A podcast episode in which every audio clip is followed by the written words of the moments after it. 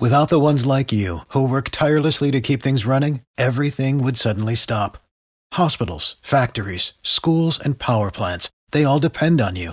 No matter the weather, emergency, or time of day, you're the ones who get it done. At Grainger, we're here for you with professional grade industrial supplies.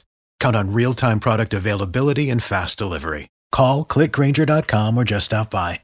Grainger for the ones who get it done. Every team, every topic, everywhere. This is Believe.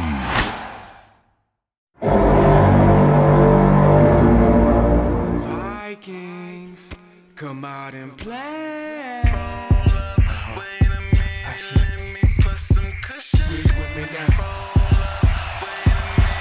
Cousins throws, passes,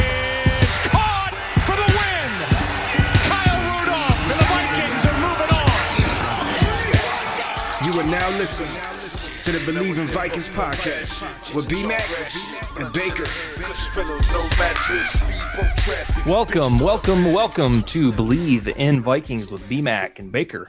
Uh, this is your end of season and interrupting your government coup edition of Believe in Vikings. Um, tonight, we're going to have some of the usual suspects on our show Bryant McKinnie, Super Bowl champion, Minnesota Vikings, Baltimore Ravens, Miami Dolphins. And then we'll have Ron from the Trend Zone on with us tonight. And then we are going to bring Dakota from Orlando. He's a lifelong Vikings fan. And we're going to talk about all things purple. Um, but first, we're going to talk about betonline.ag. The NBA and college basketball seasons are back.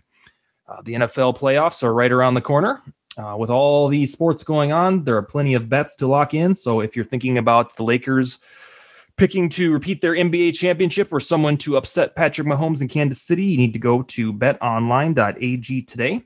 Um, the Vikings coming into the season um, were forecasted to win about nine games. And had you put your money on south of that, you would be in the money. Um, but that's neither here nor there. You can go look at some of the prop bets that are on betonline.ag as for these NFL playoffs. Those are enticing from game spreads and totals to team and player and coaching props. Bet online gives you more options to wager than any place online. And there is always the online casino as well. It never closes. So go uh, head on over to betonline.ag today and take advantage of all the great sign up bonuses. Again, that's betonline.ag and sign up today. The Minnesota Vikings season ended in week 17 with a victory over the Detroit Lions, 37 35. Uh, but now we have to watch from afar um, the rest of the postseason play out. It was a season that was up and down. Uh, mostly down defensively, mostly up offensively. Uh, there were silver linings. Uh, the rookie class looks phenomenal. We'll see if that holds for next year. Uh, Kirk Cousins' uh, legitimacy, I believe, was cemented um, as the quarterback going forward. Uh, Dalvin Cook proved that he was worth the, the money, at least for this year. We'll see if that carries over injury free into the remainder of his contract. So tonight we're going to go around our panel and kind of go through some broadly themed Vikings questions and thoughts and let everybody chime in.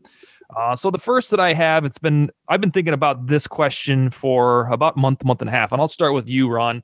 Um, we saw that this team this team was capable of starting one and five with poor quarterback play um, in two games in particular against the Colts and the Falcons, and that was on Kirk Cousins. And then a, a porous defense beset the team for all of the year, and in particular, um, the first five, six games of the seasons.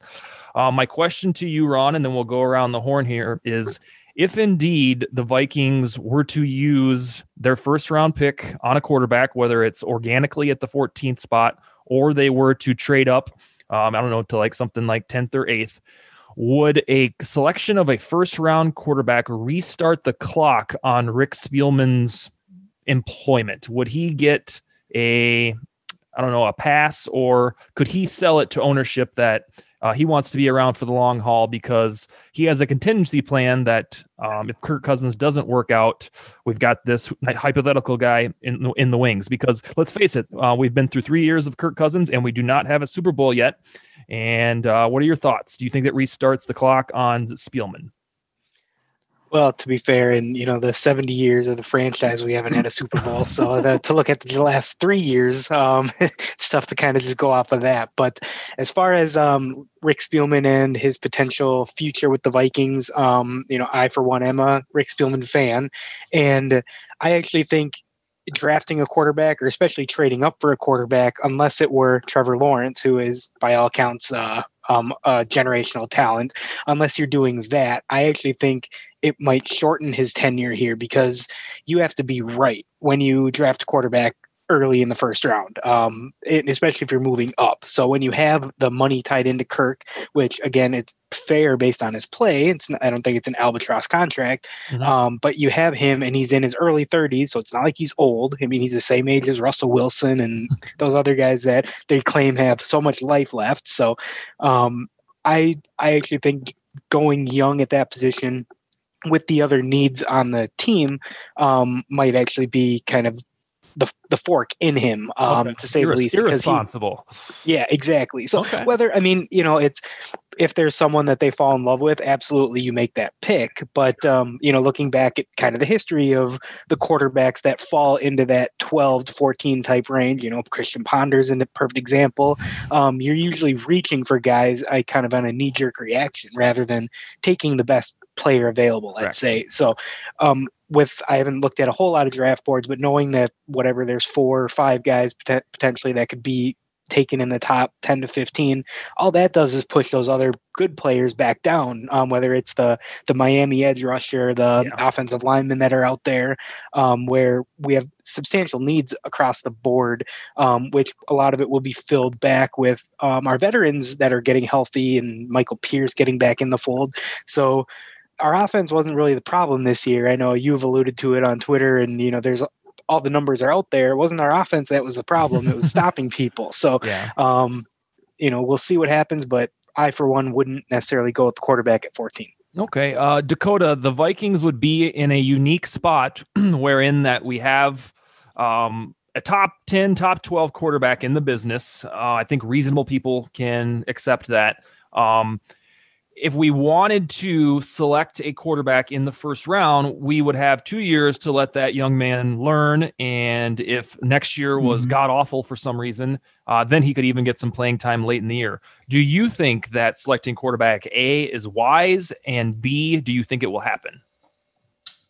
Uh, I don't think so. I think we need a lot of help on defense, especially to get some more pass rush. We didn't have enough pass rush in those last amen few months of the season there. But um, yeah, I don't see it happening. But what yeah. would you if uh we'll, we'll, talk about the draft here in the next half hour so but do you have something that jumps off the page position wise that you would say you know or is it just best player available for you in the first 10 to 15 picks, there's three pass rushers that seem to be the talk right now in that area. So yeah, there's a guy from Wake Forest named Carlos Basham. Mm-hmm. Really jumped out to me when I watched him. Uh, he's got a lot of quick. He's a quick twitch guy, a lot of speed. Okay. So yeah. Okay. Bryant, you know, or at least interacted with Rick Spielman. Do you think that if he went quarterback, that would extend his tenure with the Vikings, or would it be more like Ron that he would basically be ignoring the other spots of the roster? I think he would be ignoring other spots unless he did go get um, the guy from Clemson. Um, other than that, I do feel like there's a lot of things on defense that you could help, you know, patch up and then, um, you know, worry about that later on but it's some it's definitely some other areas that you could address right now with that first pick. One thing, kind of with that, um, just looking at the overall roster construction, um, up up to this point, you know, like over the past few years, especially that NFC Championship year, our money has been tied into that defense, and now we're kind of seeing that switch where money's being tied into that offense. It's a little more balanced out there. So it now going whether I'm all for offensive line, but if you get that defense added in there on those rookie scales, and kind of mix them in with the handful of high priced veterans that are out there. Um, again, you kind of tip the scale so it's a better split of you know funds we'll say but um yeah like so just touching on on that i think that actually could be um help fill the holes long term as well one thing that I've always been curious about, and I have never been able to get an answer, is the dynamic of power on draft night, or I guess leading up to the draft, but specifically on draft night. Um, how much power does Zimmer have to choose? We always joke about cornerbacks, and there's probably something to that. But if there was ever a year for you know Zimmer to do the meme where he's got his hands out pointing to something saying um, you know we need defense it's this one. Because we're we're ranked 29th in points allowed.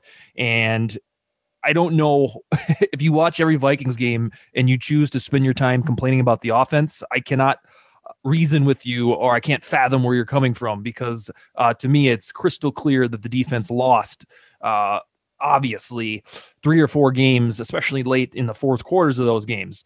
Uh, mm-hmm. So I think that Zimmer has a built if he I don't even know if he needs one, but I think he has a built-in excuse to bolster the defense this year because it was the thing separating us from the playoffs was the especially the Seattle game, the Tennessee game.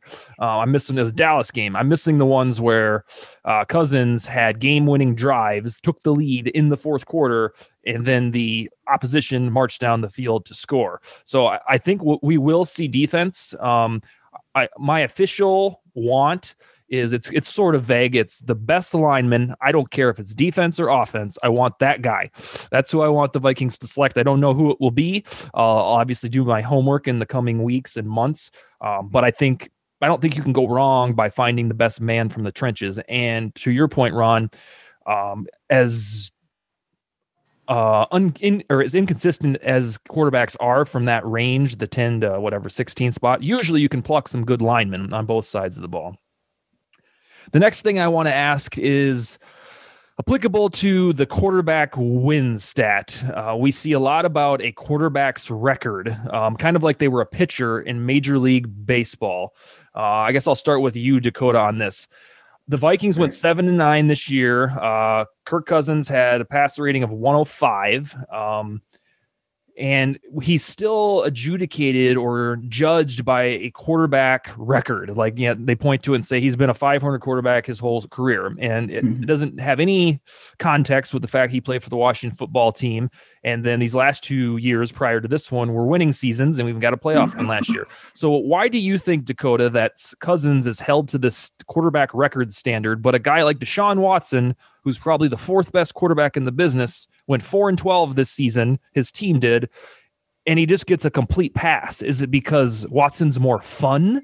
Is uh, like why is there all this sympathy like Watson, oh you got to get him some help, poor guy. And then you turn around and look at Cousins and it's like, oh, he can't get it done. He can't drag a team into the playoffs. What am I missing? What's the disconnect between Cousins and Watson? I think people look at Kirk and see the receivers that he has to throw to and Watson doesn't have the same level of weapons. He doesn't have a running game like Kirk does. Um, yeah, I feel like losing Hopkins was terrible for Watson, but he still showed up and performed well for himself. Um, yeah, but still, Kirk Cousins has a horrible defense. Watson has a horrible defense. Um, yeah, I just, I think I think Watson has lesser weapons. That's why people put the pressure more on Kurt because he has so, the tar- the weapons. So if they have uh, equitable defenses in that, I think I think the Texans is 27th in the league and the Vikings are 29th. Yes. Uh, I guess the theory is that Watson would have been able to somehow get six wins. Maybe maybe in the AFC he needs seven more. In the AFC with Dalvin Cook Adam Thielen, Justin Jefferson. And if Watson had that, then people think perhaps he could have got to the playoffs. I feel that way. Yeah. Okay, that's fair. Uh, that's fair. Yeah, the weaponry with the Vikings is certainly uh, much better, but Watson hasn't been deprived of weapons this whole dance. It was just this crazy decision by Bill O'Brien. Um, Brian, I'm going to guess guess from your perspective that football is more of a team game than just a quarterback record thing. Am I am I correct? Well, it is a team. It is a team thing. Um, but you know everything good or bad falls back on the quarterback because he's at the helm. Does that get on your nerves or not really? I'm not a quarterback, so no. well, yeah, I, but I I don't know. I uh, I see it a but lot. No, I mean, that's a lot of pressure for quarterbacks, but that's I mean that's the position that you are too. So I mean, and that goes all the way back from high school and, and you know part one. So it's team wins or lose. A lot of that falls on the quarterback. So and, and okay. that's just how it is. So I mean that's part like that just comes with the territory. Um, and that's about that person being a leader and seeing that person can, you know, lead his team and I guess even encourage his team. You know what I mean? The quarterback yeah. holds a lot of weight um, on that football field. Yeah, that's undeniable. And I'm with you, Ron. I want to ask you. I'm sure you saw, and you probably saw this, Dakota. There was a, it wasn't a meme, it was just a stat with a graphic that was posted last weekend before the games that said through 49 starts, Aaron Rodgers was 29 and 20 in his first 49 starts. And Mitchell Trubisky, through his first 49 starts, was 29 and 20. It was posted by some Bears fan, and all the power to him. Eat your heart out. Um, but all that should tell somebody is that through 49 starts to their careers, the Bears and the Packers had the same regular season win loss record under those two men. And I don't know anybody ever that would sit there and say that you know Trubisky and Rodgers are kind of the same level. It's just that it, even the fact, and this was Rodgers at the beginning of his career, which was marvelous and you know Super Bowl winning type of thing. So Ron, what what is your take on quarterback record? I mean, much like you alluded to with baseball, I think quarterback record is a flawed stat because you know it's not the quarterback's fault all the time. I go back to um, Bryant. You were on these teams that the Vikings with uh, Daunte. Um, you know, when he was having a great year, there was a year I think we went seven and nine, and we had it was we played the Colts specifically. I remember, and we scored too quickly because there was a play that someone on defense had Peyton Manning like in their grasp, and he made a dump off to Edgerrin, and I think it was Vanderjagt at the time had a field goal to win it. But we had like three games like that, two against the Packers and one against the Colts, where we our offense did the job and scored, but defense, you know, let them go down the field and get a field goal to win it. So um, while yes, quarterbacks are probably 90% responsible for wins and losses most of the time just because everything has to go right um, for them but uh, i don't think it is solely on them because i mean that i don't think it's solely on the quarterback either but it falls on them right yeah, yeah they get the blame and they, they when they probably when they don't need it and they get too much credit when they when they don't but right. uh, are, so um I mean, yes, to your point, it is a team game, and uh, you need all aspects to um, to succeed. And you know, even special teams, like while that's probably the, considered overall like the lesser of the units, it's still one out of three. And if one's not working, we as Vikings fans see it year over year. They find a way to to cost us games or to cost uh, um, you know some sort of points on the board. So um, I'm not a quarterback win stat fan. Okay. Uh, Dakota, back to you. Um, there was whispers early this week. I think it was Monday that uh, offensive coordinator Gary Kubiak is contemplating retirement. Um, head coach Mike Zimmer sort of walked that back a little bit and said that Kubiak is going to mull it over, and he thinks that he might come back. Um, so it's probably a coin flip right now, maybe more on heavy that uh, Kubiak will retire. So Dakota, uh, two questions: Who will be the offensive coordinator this September? And who do you want if you were the GM or you were Zimmer? Who do you want to be the offensive coordinator? Well, Zim said in a press conference yesterday that he doesn't want to change the scheme of his offense. So mm-hmm. I think the number one person would probably be Clint Kubiak, Gary Kubiak's son, or maybe like Anthony Lynn, who has familiarity with the the scheme. So yeah, I and and for me, who I'd want is Gary Kubiak. yeah, I uh, phenomenal job this year. Yeah, I hear you. It, there was a lot of angst about him because he doesn't. I, I think it's because he doesn't do a whole lot of motion like a lot of the new offensive coordinators do. He kind of has the old style, like you know, play mm-hmm. action and just kind of the the stuff that doesn't have a whole lot of sizzle. But in almost every one of Kubiak stops, he has an offense that you know is either top ten or top twelve. So I too would want Kubiak back, but I'm leaning toward that that was leaked for a reason. So it's probably real that he's contemplating um, retirement. Uh, mm-hmm. Again, I think he stepped away from the game after he won the Super Bowl. And the other thing to remember about Clint Kubiak is he had experience with the Vikings before uh, Gary even got here. Clint Kubiak was, I believe, an offensive quality control coach in 2013 and 2014. So this, even though it will feel like nepotism, um, he is not going to be completely inserted by his father. He started with the Vikings before his father was still in Denver. Um, offensive coordinator continuity. How big of a deal is that, Bryant? Is that uh, like when you're coming into camp, um, and I, I, don't know how many different offensive coordinators you played for. Is that really a big deal to have the same dude in consecutive years, or um, especially if you had a good if you had a good season um, the year before with that offensive coordinator, you do want to keep him because you don't want to learn a new offense. You know what I'm saying? You're already yeah. familiar with the plays and the scheme, so you would like to keep them. You okay. know what I mean? Instead of keep changing, a lot of times new coordinators are coming and they want to change everything because they feel like that's their purpose of coming too. You know what I mean? Yeah. So it's like they try to reteach and, and, and, just scratch everything and want to kind of get the credit for making offense better. So they yeah. never keep the same system. So if the system worked for you and you you're familiar with it already, you do want to kind of keep on, you know, with the same thing. And Mike Zimmer, you feel like you're being slowed down a little bit when you got to learn a new whole yeah. um, system. Because even with me at the University of Miami, my senior year, Butch Davis left, and then we kind of went up there and fought for Larry Coker because we knew we'd be able to keep the same offense. yeah. So made a big difference. Like, you know what I mean? Yeah. When you personally watch uh, football on Sundays and you see some of these modern offenses like Kyle Shanahan might have with a bunch of motion uh, or something that McVay might run, do you think that that's cool? Um, or do you think that's overhyped? Or what are your thoughts on some of these modern offenses that do more creative things? I mean, I think it's cool. I mean, some of the things I wish like the celebrating in the end zone. I wish we did when I was there. yeah. But uh, I think it's cool though because they're just trying to be innovative, and I feel like they're actually making it more exciting for fans to watch. Okay, Ron, you know your stuff. Who will be the offensive coordinator, and who do you want to be the offensive coordinator?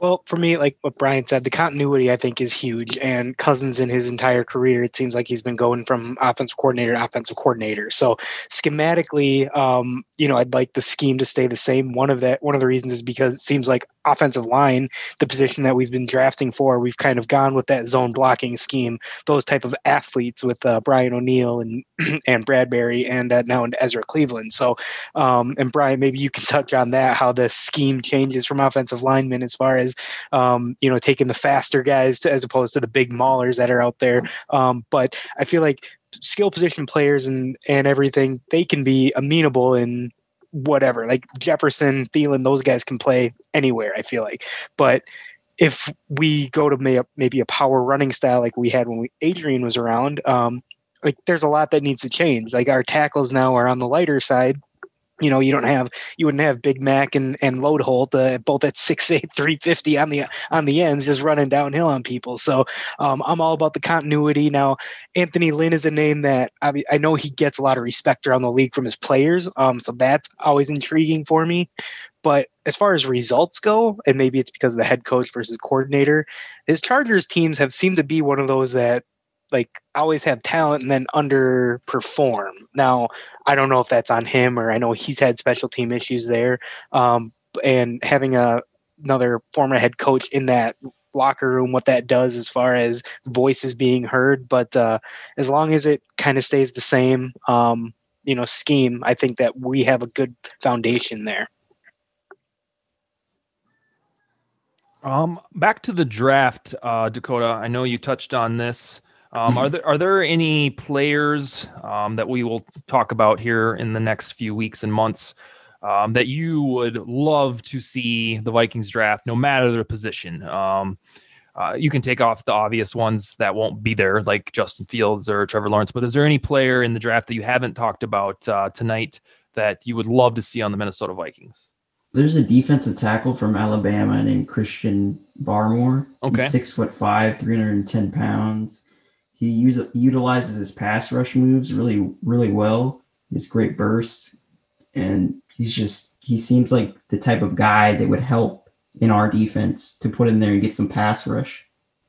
Is he? Uh, he'd play the three technique, um, like right next to Michael Pierce? he Pierce. Play right next to Michael Pierce. Okay, yeah, and that would be spectacular if he turned out to be good, because that that is a position that Zimmer defenses seem to uh, how can I say it, gloss over a little bit. Um, we had mm-hmm. the year with Sheldon Richardson in 2018. Um, and even though he didn't get a lot of sacks, he got a lot of pressures. And Shamar Stephen uh, did not get a lot of pressures in 2019. And those things make a difference. So I would love to get a guy in the middle of the defense that can stop the run and rush the passer because it seems like uh, even in 2017, um, you know, we had a terrific defense despite not having outstanding three technique play, or even um, with Sendejo, who was uh, average, pretty average safety um, in the back of the defense um, that Zimmer can kind of get away with not putting in Pro Bowlers. Uh, so I would love to see the investment in a three technique uh, defensive tackle. Um, I, I also am kind of partial to the best player available type of sentiment. Uh, I know that's that's tricky to do. Like, why on earth will we need a wide receiver right now? Uh, I mean, Thielen is what 31, 32, so he's not going to be around forever. But if there was a wide receiver, those are always fun to draft. But when you play the long game, will you ever really regret, you know, getting a linebacker that's here for 10 years when Anthony Barr is winding down or Kendricks is getting into his 30s? I don't think so, but it's it's it's difficult to justify when you're Spielman or Zimmer who are for the most part coaching for these job their jobs in the next two years and um, for certain if something went pear shaped next year that's when things will get uh, very interesting so I'm intrigued by it all. I I'll get excited no matter what. If it is a quarterback, I mean, we would all be pretty astonished, um, and that would be fun. What I do not look forward to is that quarterback, if he is drafted, every single mistake that Kirk will make. And I'm talking like in-game things, like oh my god, he threw an incompletion on third and seven let's get Zach Wilson in there. I mean, every single miscue by Kirk would, you know, be a proclamation by our fans that it's time for Cook, Kirk, uh, Kirk to be benched. So I'm not looking forward to that, but I'll stand by my my trench warfare uh, desire that I would love to fortify the offensive line or defensive line. Bryant, as you look at up and down the roster of the team and you've watched most of the games this season, do you think it will be offense or defense in the first round? I feel like it'll be defense. Yeah. Um, honestly, I feel like that needs to be addressed first. Um, and um, I wouldn't be mad at it. yeah. Um, I think, like we talked about, uh, the Vikings probably have a built-in excuse to spend capital on the defense, and it's probably what will happen. But there's also you know something to be said that this offensive line thing never gets fixed. And i swear to god it's since you left McKinnie. This past decade the only time that we think the offensive line is good is when it's average. Uh, if it's not terrible we think as fans like you know this isn't so bad. And it doesn't have to be that way. You can watch the good teams every sunday uh, you know, the ones that are consistently good usually have an offensive line that can stand some pass rush. And mm-hmm. we just ha- we we're inconsistent. Uh, Ron, let's hear your your draft wants. So I'm with you. I think um, either side of the line, I'm fine with. Um, I lean offensive line because um, I feel like what we're getting back on the defensive side with Hunter and Pierce primarily, like that instantly, you're getting your your best pass rusher, you're getting your best run stuffer. So you're already bolstering that, um, assuming that they both return. Um, but uh, um, the guy I really like, just as far as again my preliminary like the names i'm seeing and kind of what the fit is. Uh, the virginia tech tackle um, offensive lineman um, i want to say it's it's christian something um, but he um, what I've seen about him is, you know, he started since a freshman. He's a great run blocker, and he has, you know, the prototypical left tackle with like six five, you know, three fifteen or whatever. So, um, for one, you know, I like four year starter, and uh, it it says he's perfect for a zone blocking scheme. So, um, that I think would give you flexibility. If Reiff returns, you can move him inside, and then all of a sudden you fix two spots right there on the line. So,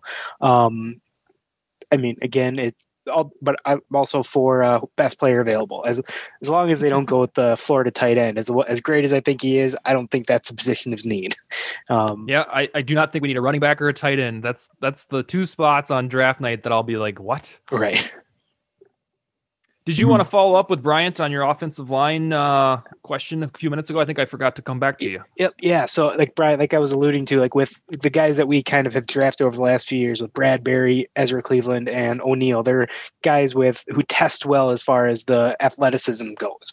Um, and how easy of a switch is that? So, if they were to say go to more of a power running team or less zone blocking but man blocking and i don't know the schematics behind all that um, but what kind of a switch is that as an offensive lineman like how easy of a switch is that to pick up um, it's not it's not too difficult but one's more physical than the other. So it's just to have to make sure that those players are physical players or don't mind being physical and not more finesse. Some things, some of the schemes are just finessing and cutting people off, and some are actually like running in and being physical because that's the one thing I do like in watching games. Obviously, and it goes even back to um, you know the Broncos days of T- with Terrell Davis, where the zone blocking schemes always it seems like the we have a one cut runner as Dalvin is like, and he's able to get chunk yardage. But the problem with that scheme, it seems, is a lot of those third and ones and fourth and ones where you're not getting that downhill push of you know I'm gonna just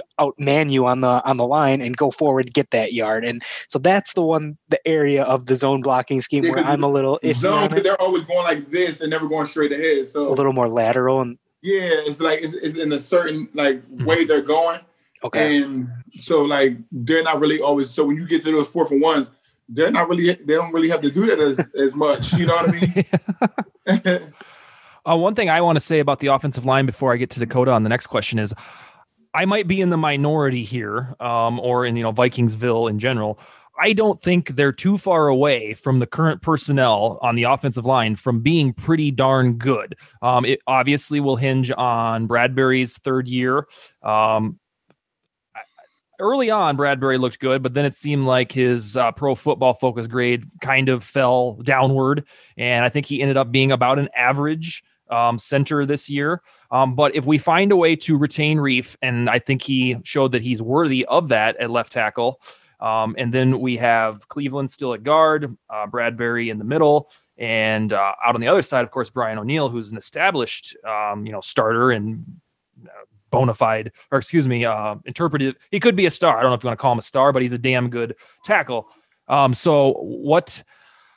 On there's one spot that you know is glaringly weak, and that's the guard spot, the one that was filled filled by Dakota Dozier and Dru Samia and the hodgepodge of those types of dudes.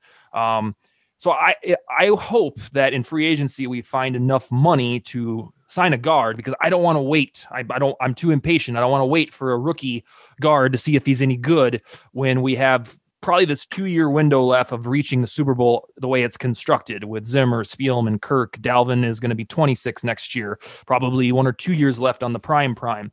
So I would rather sign a guard in free agency and then focus on the defense. Um, but it's easier said than done when you have to clear away the money.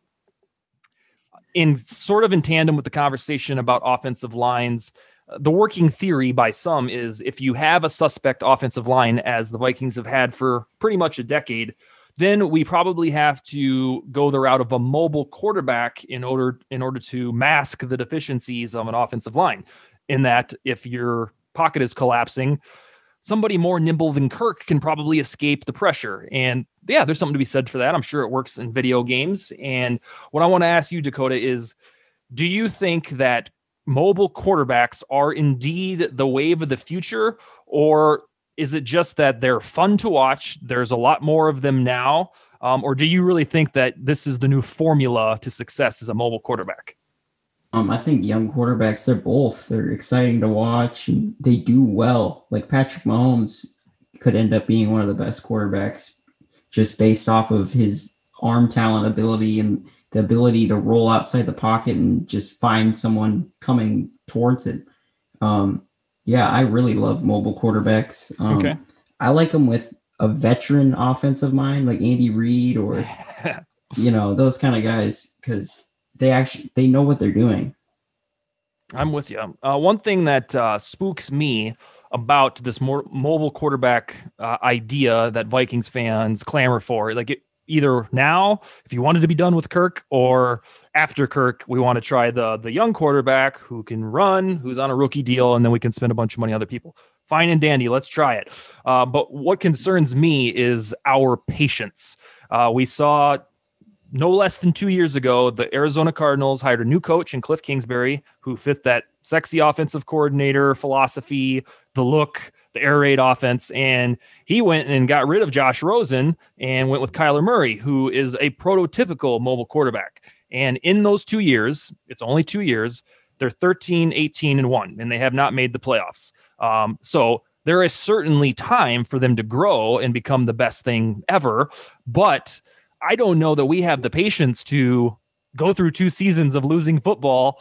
Um, I, I, just don't know if if we can. I, the management, the ownership can, but I don't know if the the watchers of the game can, you know, stomach two seasons of losing football after we've had, depending on your perspective, a run of about seven years of pretty being towards the top 10 of the NFL every year, at least having a puncher's chance of being in that designation. Um, Ron, you and mobile quarterbacks, what's your relationship?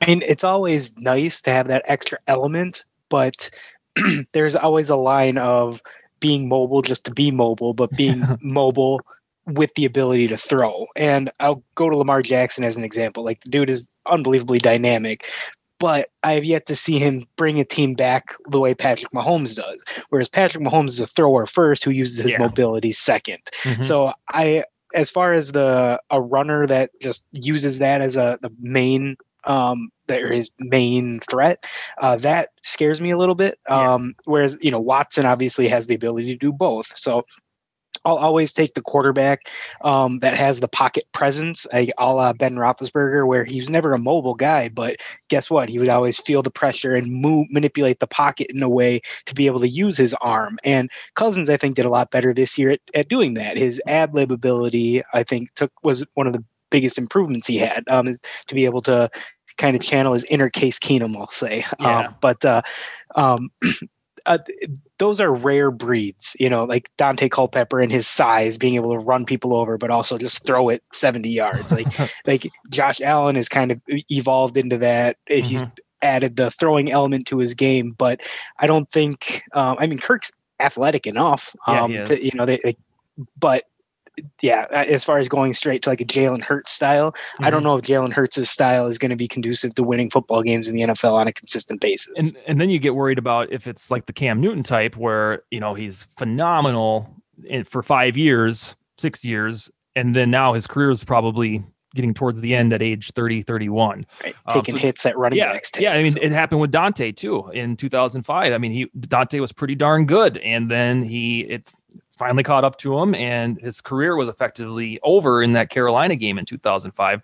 Bryant, you blocked for both uh, mobile quarterbacks with Tarvaris Jackson, and then a guy like Brett Favre who was not mobile at all. Um, do you have a preference for these current Vikings as to what you'd like to see uh, stylistically? Um, I mean, for me, I have a preference. I like somebody who isn't super mobile because then I know where they're at. so, like Ken Dorsey and Brett Favre, I always had an idea where they were. Yeah. And then when you had other guys who were super mobile because they were scrambling, I would have to look at the defender's eyes and see like, oh, he must be over here. Like, you know what I mean?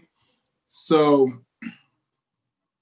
for me personally, yeah, I like uh, a pocket passer. Um, but like like you said, I don't mind somebody who knows how to use their wheels to get out of bad situations. But yeah, don't use your wheels first. Let's just use you know the scheme or whatever first, and then if you have to, you know, do it. But don't always make that the first option. Yeah, and I using your wheels first as a quarterback, I kid you not, is never sustainable. I have never ever seen a quarterback like Lamar Jackson who will rush for a thousand yards and then he's in the league till he's 39 40 it just unless i'm missing something well, there's uh, a lot of wear and tear yeah i mean it, yeah it's it's just like so for perspective running backs this year there were two running backs halfbacks that played 16 games Derrick Henry and Devin Singletary, and that's it. Only two players in the entire NFL that play halfback played all 16 games. And you're like, from a fantasy perspective, you're like, wow, yeah, that makes sense. Well, all these injuries I had on my roster, but it's the nature of the beast. And so if you're going to instruct Lamar Jackson to run that many times, he's going to be one of those guys if he keeps it up that by age 30 or so we're like god he took a lot of tread off the tires in his 20s and mm-hmm. it, it, comes down to whether or not it was worth it you know if he won a super bowl um, or if he's going to be in that cam newton situation where I just don't know if there's anything left for Cam. Can you really throw whatever was it, seven or eight touchdown passes in a whole year and then expect to start somewhere the following year? It seems like a complete dying breed in the NFL to get away with that. I mean, that number is unholy. Like going into uh, week 17, it was five touchdowns he thrown. I think he threw two or three against the, the Jets. So, all right, well, good talk one, on, on, one more thing on yeah. that. The other part, um, on, on, top of the hits that are being taken, um, the longevity um, is limited because if you're not a true pocket passer and you lose that athleticism, lose that speed, now all of a sudden, you know, Lamar Jackson, I think, does have the capability to be a pocket passer because he makes some good throws and he's still young, but now you're you lose that element. And if you can that guy sit in the pocket like a Tom Brady and throw the ball 30 times a game and be successful? That I don't know. Unless you, like Deshaun Watson looks like he has he has the capability to do that, but half of his game is being able to elude and yeah. um, and make those fantastic throws on the run. So yeah, I'm with you. All right, I got a few more for you guys, and then we'll we'll get you on your way. Uh, let's see, what should we? Uh, Dakota, who was the 2020 Vikings team MVP? probably, I probably have to go with Dalvin. Yeah. Based on when he's in the game, he's given us a chance to win. Like I feel like if we would have had him in Seattle on that fourth and one play, I think he would have got that. Yeah, that was uh Oh, that one, that that loss, losses to Seattle for some reason just continue to bug me. Even the one in 2019 because uh, we had a, t- a defensive touchdown in the first half, and I'm so glad they're coming to US Bank Stadium, and I hope that I'll be able to go uh, because we really need to get the monkey off our back there. Um, I would say Dalvin Cook too, based on the number of touches and um, just the ability that when he gets the ball, how he's able to grind out yardage, and it's such a difference maker that uh, I, it, I almost feel like we take it for granted sometimes because we've become so mm-hmm. accustomed to how dynamic that he is. Um, I don't know. It just seems so expected for him to score a touchdown in a game and then have 100 yards from scrimmage because that's just Dalvin. But that does not happen all of the time. And I know that Alexander Mattison is a capable running back and could probably beyond a Vikings team that's healthy and go to the playoffs. But I think Dynamic just has that Mark Marshall Faulk aptitude about him where, you know, he catches the ball and, you know, he breaks tackles. But oh, by the way, he's the second fastest guy on the team. So yes, I would vote Dalvin. Uh, Bryant, is it is it Cook for you or Justin Jefferson, Eric Kendricks? It's Cook for me just because of um, the fact that he makes them uh, more of a two dimensional team and not just because without the run game, it will only just be pass. You know what I'm saying? So having Dalvin Cook be successful in the run makes them more two dimensional, which allows them to be able to throw to Jefferson and Thielen. You know what I'm saying? Because other than that, everybody will honing in on the pass if Dalvin wasn't being productive. So Dalvin is actually the the X factor to make it, you know, more of a two dimensional and is, is able to help those two guys, you know, um, get the ball as well when they want to do play, when they want to do pass or play action. Okay. Ron, are you on the the Dalvin chef train here or, or you got a different take for us? So I, I wouldn't dispute any of that. Like I think the way the offense is built, it's built around Dalvin. Uh, but I'm going to play a little devil's advocate, and I'm going to say Justin Jefferson in the sense of one, we needed that second wide receiver to be able to step up and to be a rookie and to do what he did. What fourth in the, league, fourth or fifth in the league in yards, 1,400 yards, just unreal. Um, with no training camp and all of that. But most importantly, off the field stuff, the the aesthetics of if you trade Diggs and you don't have a guy come in and at least replace that, eh, like or at least show the ability to replace that. Like say it was Laquan Treadwell out there with what did he have? Two catches for 16 yards his rookie year or something like that. If that's what you're getting off of the Diggs trade, now all of a sudden you look like the biggest fools in the league because Diggs is balling in Buffalo, oh, and God, those yeah. fans are don't stop talking. Um, so at least now you have a guy who, as the number two receiver, put up 1,400 yards, showed the dynamic playmaking ability, made the teams ahead of him, like namely the Eagles, look bad for not taking him. Um, yeah. And in a run-heavy offense, to be able to come in and do that year one, I think was a um, would kind of be where I would lean that way. But I'm not arguing against Dalvin in any way. Yeah, think of the agony that we would go through if a if a we didn't select a running back at all, or uh, excuse me, wide receiver at all, and we just said BC Johnson can do the job, um, or Tajae Sharpe. Yeah, yeah, and then like so if we just had some guy that had 500 receiving yards, you know, an ordinary WR three type that happened to be our WR two, and we never heard of Justin Jefferson. Just think about the absolute pain we go through watching Diggs going to AFC playoffs, probably going to be division in the AFC Championship, depending how things shake out. I mean, it would be ruthless. Yeah. Um, but now we we've thankfully we've got a pass. But I want to make clear to our listeners, um, and I think a lot of you know this that we have a lot of us have looked at Jefferson through this lens as Diggs's replacement, and he's come in, got 1,400 yards, and become the wide receiver one. Um, and we we're championing championing him for being that good in our offense but we're completely forgetting about the fact that he's a rookie and that had he got like 800 yards, we would have been grateful. If he would have followed a normal progression of a rookie um, and get 1,400 yards in year five, it would have been spectacular. But I think that because we got so used to how well that he has played with poise on the field and reliability, that we judge him as a superstar caliber wide receiver first because that's the way that he's playing. But um, in terms of these Diggs comparisons, what we should be looking at is Diggs's first year versus Jefferson's first year, uh, because that would be fair. But because Jefferson has shown that he has the skill set to be among the league's best, uh, we already look at him as all right. Yeah, we got Jefferson; he's one of the best in the league. Um, but w- we need to be grateful that he was able to do that in his first year, because usually you're waiting for dudes to get this good by their prime. And that that for him, he's 21. Hell, that wouldn't be till 25, 26, 27. So moral of the story is that he's way ahead of schedule and uh, we should uh, you know sing his praises and uh, hope that he stays healthy and hopefully that he will be a lifer and we are unbelievably spoiled by offensive rookies you got you ever stop and think about that ron between peterson moss Percy, Percy Harvin, Harvin, to an extent, and then now this. I want, I hope that the rest of the country says, like, God, those those damn Vikings got another outstanding offensive rookie. Uh, it just becomes the norm for us. You know, about every every decade, we've got a guy that is, you know, crazy good on offense. We have had some bad misses too. So, oh, yeah. Williamson, yeah. uh, Laquan yeah. Treadwell, maybe that's Matt Kalil. So, all right, uh, the last question of the night um, is going to go to you, Dakota. Um, in all likelihood, uh, Kyle Rudolph and or Anthony Harris and or Dan Bailey will not be on this football team in 2021. There will be some difficult decisions that will have to be made, uh, especially on Bailey because you just don't know what's going to happen. Uh, you don't know if he can uh, be a redemption story and go 27 of 29 like he did in 2019 in this upcoming year. Uh, with Anthony Harris, he played pedestrian within the Vikings defense this year. And you start to think, uh, like, you know, did he pop up for one super good year? Um, or is he going to go elsewhere and, you know, somewhere like the Patriots and fit right in? And then Rudolph, that one's supremely emotional because he's been here for a decade. Out of those three men, who will the Vikings miss the most should they exit uh, this offseason? I think it's going to be Kyle Rudolph just because of his leadership.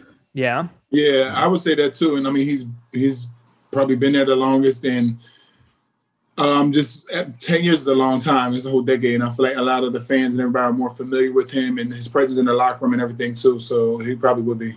Dakota, would you let's say let's say he's committed to Minneapolis, like he loves it there, and that he does mm-hmm. restructure with Tyler Conklin's three or four game emergence. Do you still think Rudolph has a role on this team? Uh, somewhat, yeah. With okay. blocking, and he's a good receiver. I just feel like Irv and Conklin they they complement each other really well. Yeah, I've I've been surprised by Conklin, um, just because I thought he would be, you know, a tight end three that you know would get a catch or two, but I mean he looks damn good in the spots that he's uh, he's been put in with Rudolph's injury, and that stinks. If, indeed that was Rudolph's last hurrah off the Vikings, it, it's pretty sad that uh, he didn't really get a proper send off with no fans or anything. But we shall see. He could restructure. Um, I, he certainly will not be back at that price tag. Right now, he's paid as the fifth highest compensated tight end in the league as of 2020. And, you know, as of four weeks ago, he was like 28th in targets. I don't even know what it is now. It's probably to the depths of hell. I'm not sure. Uh, Ron, which one of those three players, or if you have somebody I didn't think of, which player will the Vikings miss the most in 2021? So yeah, I do think if he were gone, I think Rudolph would be the most missed. um, like it was alluded to, his leadership on the field. Um, now I do believe that um, that when they signed him to his extension this past offseason was more so of a service to him to kind of get that money up front to yeah. be able to approach it this year and you know the they have their ways of moving the money around. So, um, so I do think he would be the biggest miss.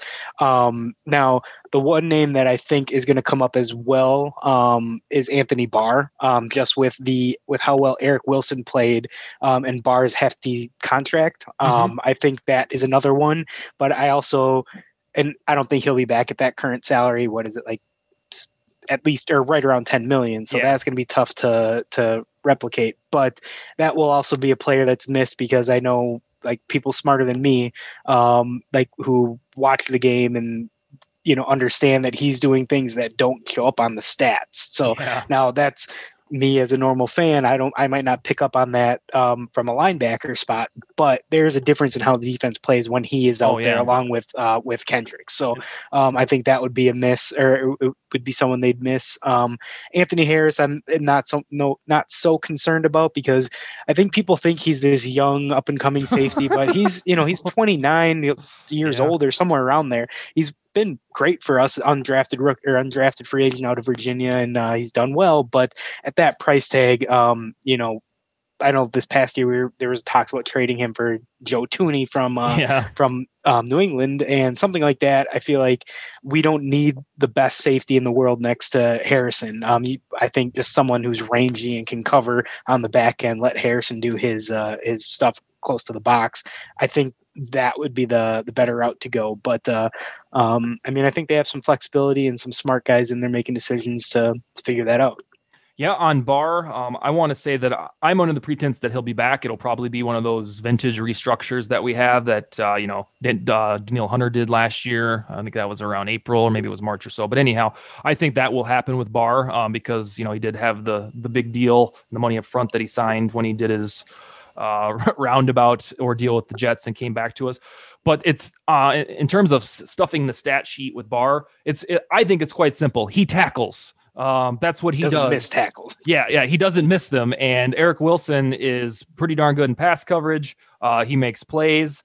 Um, but that that is a, a, low point of Wilson's game is tackling in comparison to Barr. So yes, I am of the opinion that Barr was now he went from being overrated by most fans to underrated in about two or three months uh, because we saw the little things he does within a Zimmer defense. Um, all right, folks. So that's that's all the time we have for tonight. Um, Bryant and Ron and I are working on getting Everson Griffen on the show. We're, we're trying to see if he'll come on and share some of his thoughts about the potential 2021 season. And then we teased the fact that Burles, Nate Burleson, would be on the show a couple weeks ago, but he had a scheduling conflict, so we're still working on him. Uh, but that, those are the guys we have on the docket. And then, of course, we'll have more in the future. Um, but as far as Vikings football goes, that's all we have for tonight. And Skol Vikings.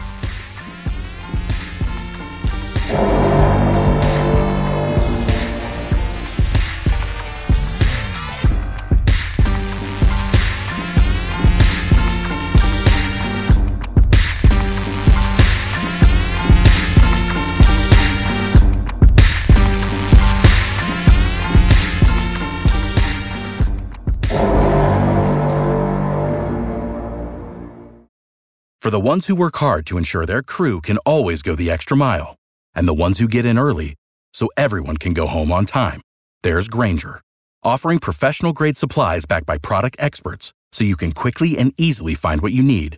Plus, you can count on access to a committed team ready to go the extra mile for you. Call, clickgrainger.com, or just stop by. Grainger, for the ones who get it done.